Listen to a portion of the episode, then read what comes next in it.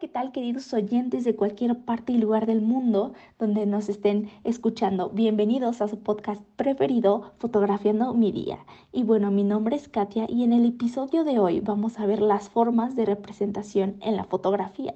Un tema muy interesante, ¿no creen?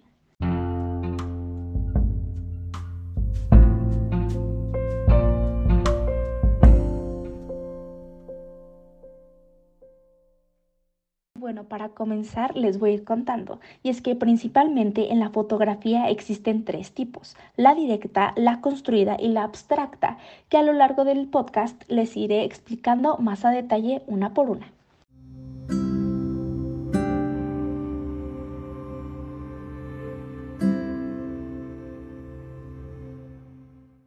Así que empecemos con la directa, la cual fue un movimiento en el que se buscaba reivindicar la fotografía como medio artístico, sin preparar o intervenir el tema a representar en las imágenes.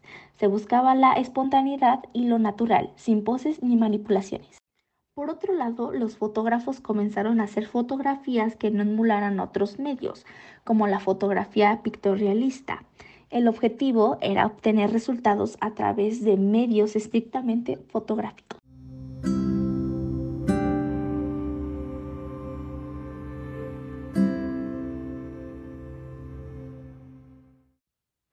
Luego tenemos la construida, la cual se dedica a trabajar con el imaginario personal en sí.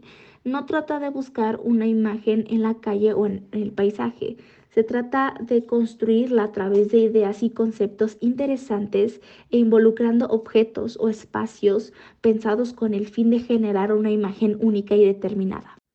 Y que a finales del siglo XX fue aquella que se presentó como una imagen plana pero que refleja construcciones tridimensionales, es decir, como medio de representación de trabajos que podrían no haber requerido necesariamente de la toma fotográfica para construir la obra de arte propiamente dicha.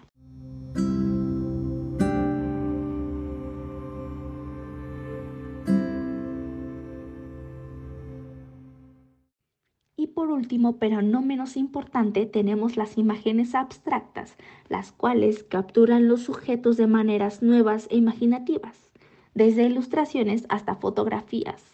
Y bueno, casi todas las imágenes abstractas cuentan con el uso inesperado de formas y el uso generalizado de los colores.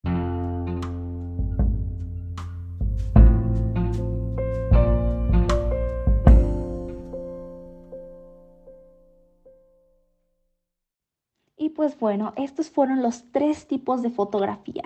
Los invito a escuchar el siguiente episodio donde veremos datos igual de interesantes en la fotografía. No olvides que puedes fotografiar cualquier parte de tu día. Nos vemos en el siguiente capítulo. Hasta la próxima, querido público.